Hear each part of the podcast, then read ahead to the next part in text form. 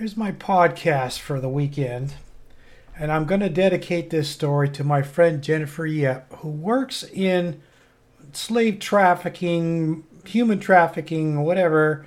Um, but she basically runs around and, and educates authoritative figures like police departments and various what have yous on what to look for in human trafficking. But I was thinking about her the other day, and I thought this would be a good example to give her. So here's a podcast called Modern Day Slavery that I wrote in medium.com, and I'm going to publish it here in Substack today. And it goes like this Humanity has a history of enslaving other humans as far back as the first recorded histories of civilization. There is ample evidence that Homo sapiens has been enslaving other members of their species as far back in time to the first recordings of histories on clay tablets from ancient Assyria and Mesopotamia. This just proves that this is a human condition. When tribes conquered other tribes, those they didn't kill outright on the spot, they captured and used them for whatever purposes they wanted. Free labor and sex slaves primarily. Nothing has changed in all these thousands of years. I talked about this human condition on an older article entitled Essay on Critical Race Theory, and it's in our, it's in our DNA. Maybe back in the early days of Homo sapiens, Neanderthals, and Denisovans, and Cro Magnons, and Homo, Homo sapiens captured weaker tribe members and used them to procreate and enhance the gene pool. Probably why scientists have discovered why we have Neanderthal DNA in us right now. The urge to procreate is part of every living thing on this planet. Every living thing has this primary function in the most primitive part of our DNA. The biggest difference is that Homo sapiens seems to have a stronger mating urge than all the other species of the world, with the exception of the chimpanzees and similar lower ape species, our closest cousins. Because of this severe, intense urge to mate at every opportunity, human males have a hard time controlling this urge. A large percentage are unable to control this urge. Hence, domestic violence, violence between rival males, and so on. Not that humans have a corner on this, as males from other species also suffer the same urges and commit violence against other rival males for the right to mate with females.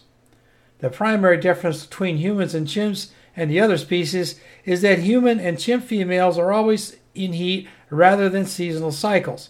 Humans and chimps can mate all year round and do whatever and do whenever they can. This is where slavery comes in. Since young males have this intense urge to mate 24 7, they will do anything to scratch that itch. The best way is to having females at the ready whenever they need to scratch the itch. Slaves have been a commodity bought and sold like any other commodity on the open market since the dawn of time. Slave market's been around since the first farmer figured out how to make a little on the side selling vegetables to his neighbors. The ancient civilizations all had them. The Romans, at the latter part of their empire days, made selling slaves one of their top trading commodities. They had captured so many in their conquests, they trained them to do the utmost as skilled laborers, gladiators, high end sex slaves, and so on. Every empire has done the same since, including the United States. Although officially slavery was outlawed in the U.S. in 1820, following the British a few years earlier, it all just went under the table. Free labor has always been needed. This is why the Europeans used slaves captured in Africa by the local tribes, no less, to be transported to the island plantations in the Caribbean. The English used every ruse they could to get free labor from their kingdom and send them to penal colonies like Prince Edward Island, Canada, New South Wales, and Australia. A lot of criminals were sent to the American colonies as well to be utilized by wealthy English landowners. Europeans also had this skills training program called indentured servitude, another form of free labor. This involved young people voluntarily agreeing to work for a journeyman tradesman to learn the skills for free for seven years. The master had to provide room and board but no salary. A lot of room for abuse in that scenario. Ancient civilizations used captured slaves to build all their famous structures, like those in Egypt, Rome, Greece, and others. Later empires just kept the ball rolling. Why ruin a good thing? As long as tr- stronger tribes are allowed to capture weaker humans and trade them like any other commodity, nothing will change. If there is any way a human can make money off a commodity, they will. As long as there is a demand for the commodity, someone will figure out a way to provide it, pro- provide it for profit. In the 19th century, slavery was largely outlawed in the West, but nearly unenforceable due to the large economic dependency involved.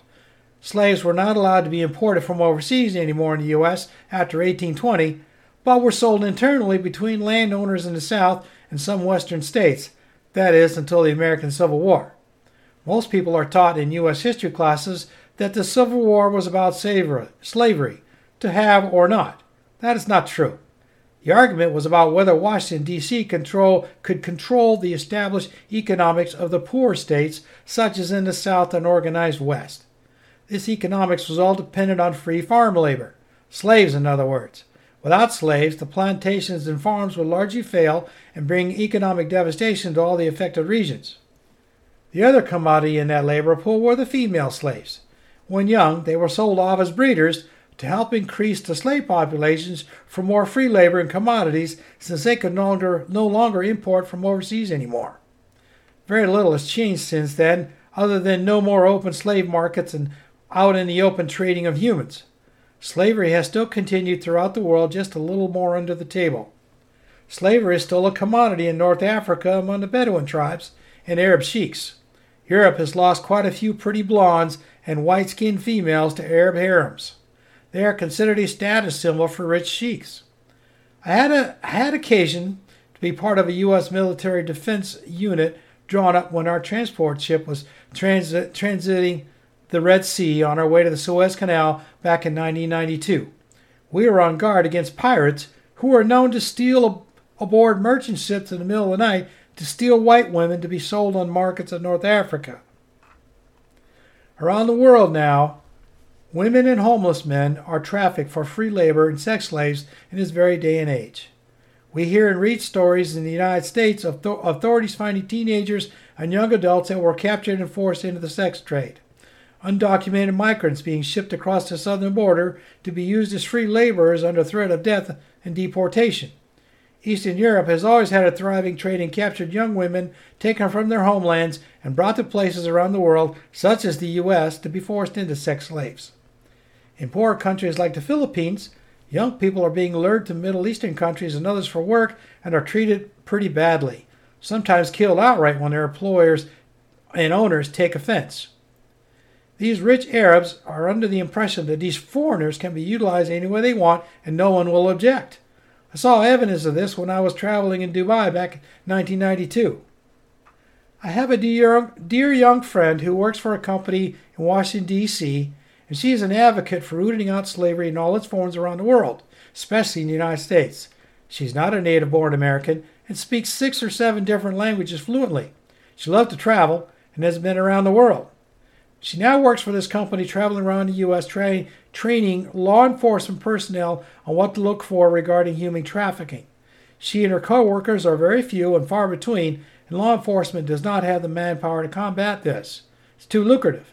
The Mexican cartels are running a thriving business transporting people across the American southern border. They make their money up front and have enough people within the U.S. to enforce debt repayments with little, law enfor- little local law enforcement to deter them. As long as there are large sums of money to be made from trafficking humans as a commodity available for anyone willing to pay for it, the trade will always continue. As long as human males continue to have that primal urge to have sex whenever they can, there will always be a commodity for them to scratch that itch for a price. As long as there are unscrupulous landowners willing to take a chance and pay for free human laborers, there, there will be a commodity to be sold. Although this option is rarely seen, as the chances of being caught these days are pretty high. Whereas sex trafficking is a mobile business and can be wrapped up quickly and relocated when law enforcement starts to close in. 30% of human, tra- human trafficking victims are children, according to news.un.org. So that kind of gives you an idea. It doesn't really matter your age. With humans, it's a two way street. There is a need and a commodity to be sold to address that need or desire. When it comes to a male sex drive, the need and desire kind of blur together. Prostitution could be legalized and regulated like it has like it has been in some places around the world, but that only slows things down a little bit in that region. Places with a high morality profile will never allow that as that goes against their theological premise that once married, you can only mate with one female ever again. I wonder why they invented I wonder why they invented harems and why a lot of supposed Christians are so unhappy that they find their, they find par, sex partners outside their marriages. Since prostitution has been around since the earliest civilizations, you would think humans would get the message by now. As a species, human men are not designed to be monogamous. Most men would prefer not to be, but they largely adhere to the religious majority who makes the rules for them.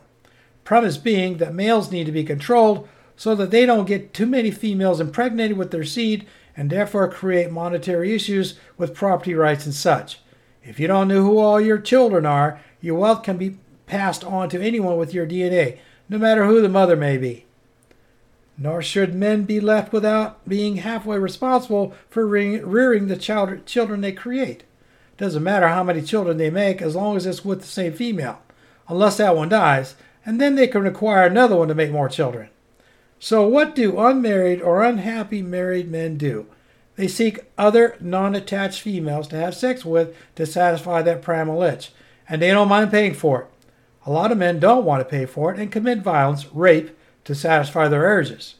Others are less inclined for violence and coerce unattached females to have sex to satisfy that primal itch. Most males will do nearly anything to satisfy that mating itch.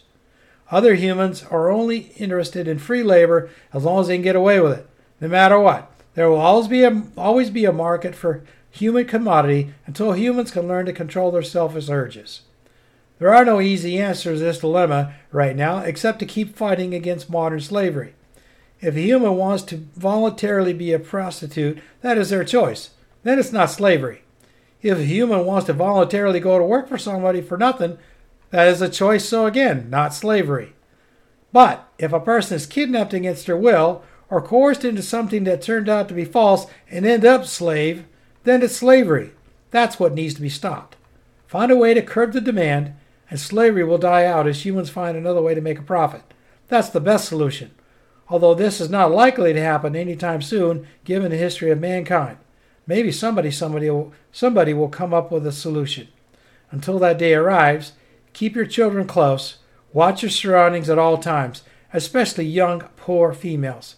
Slavery never turns out well for anybody but the traders.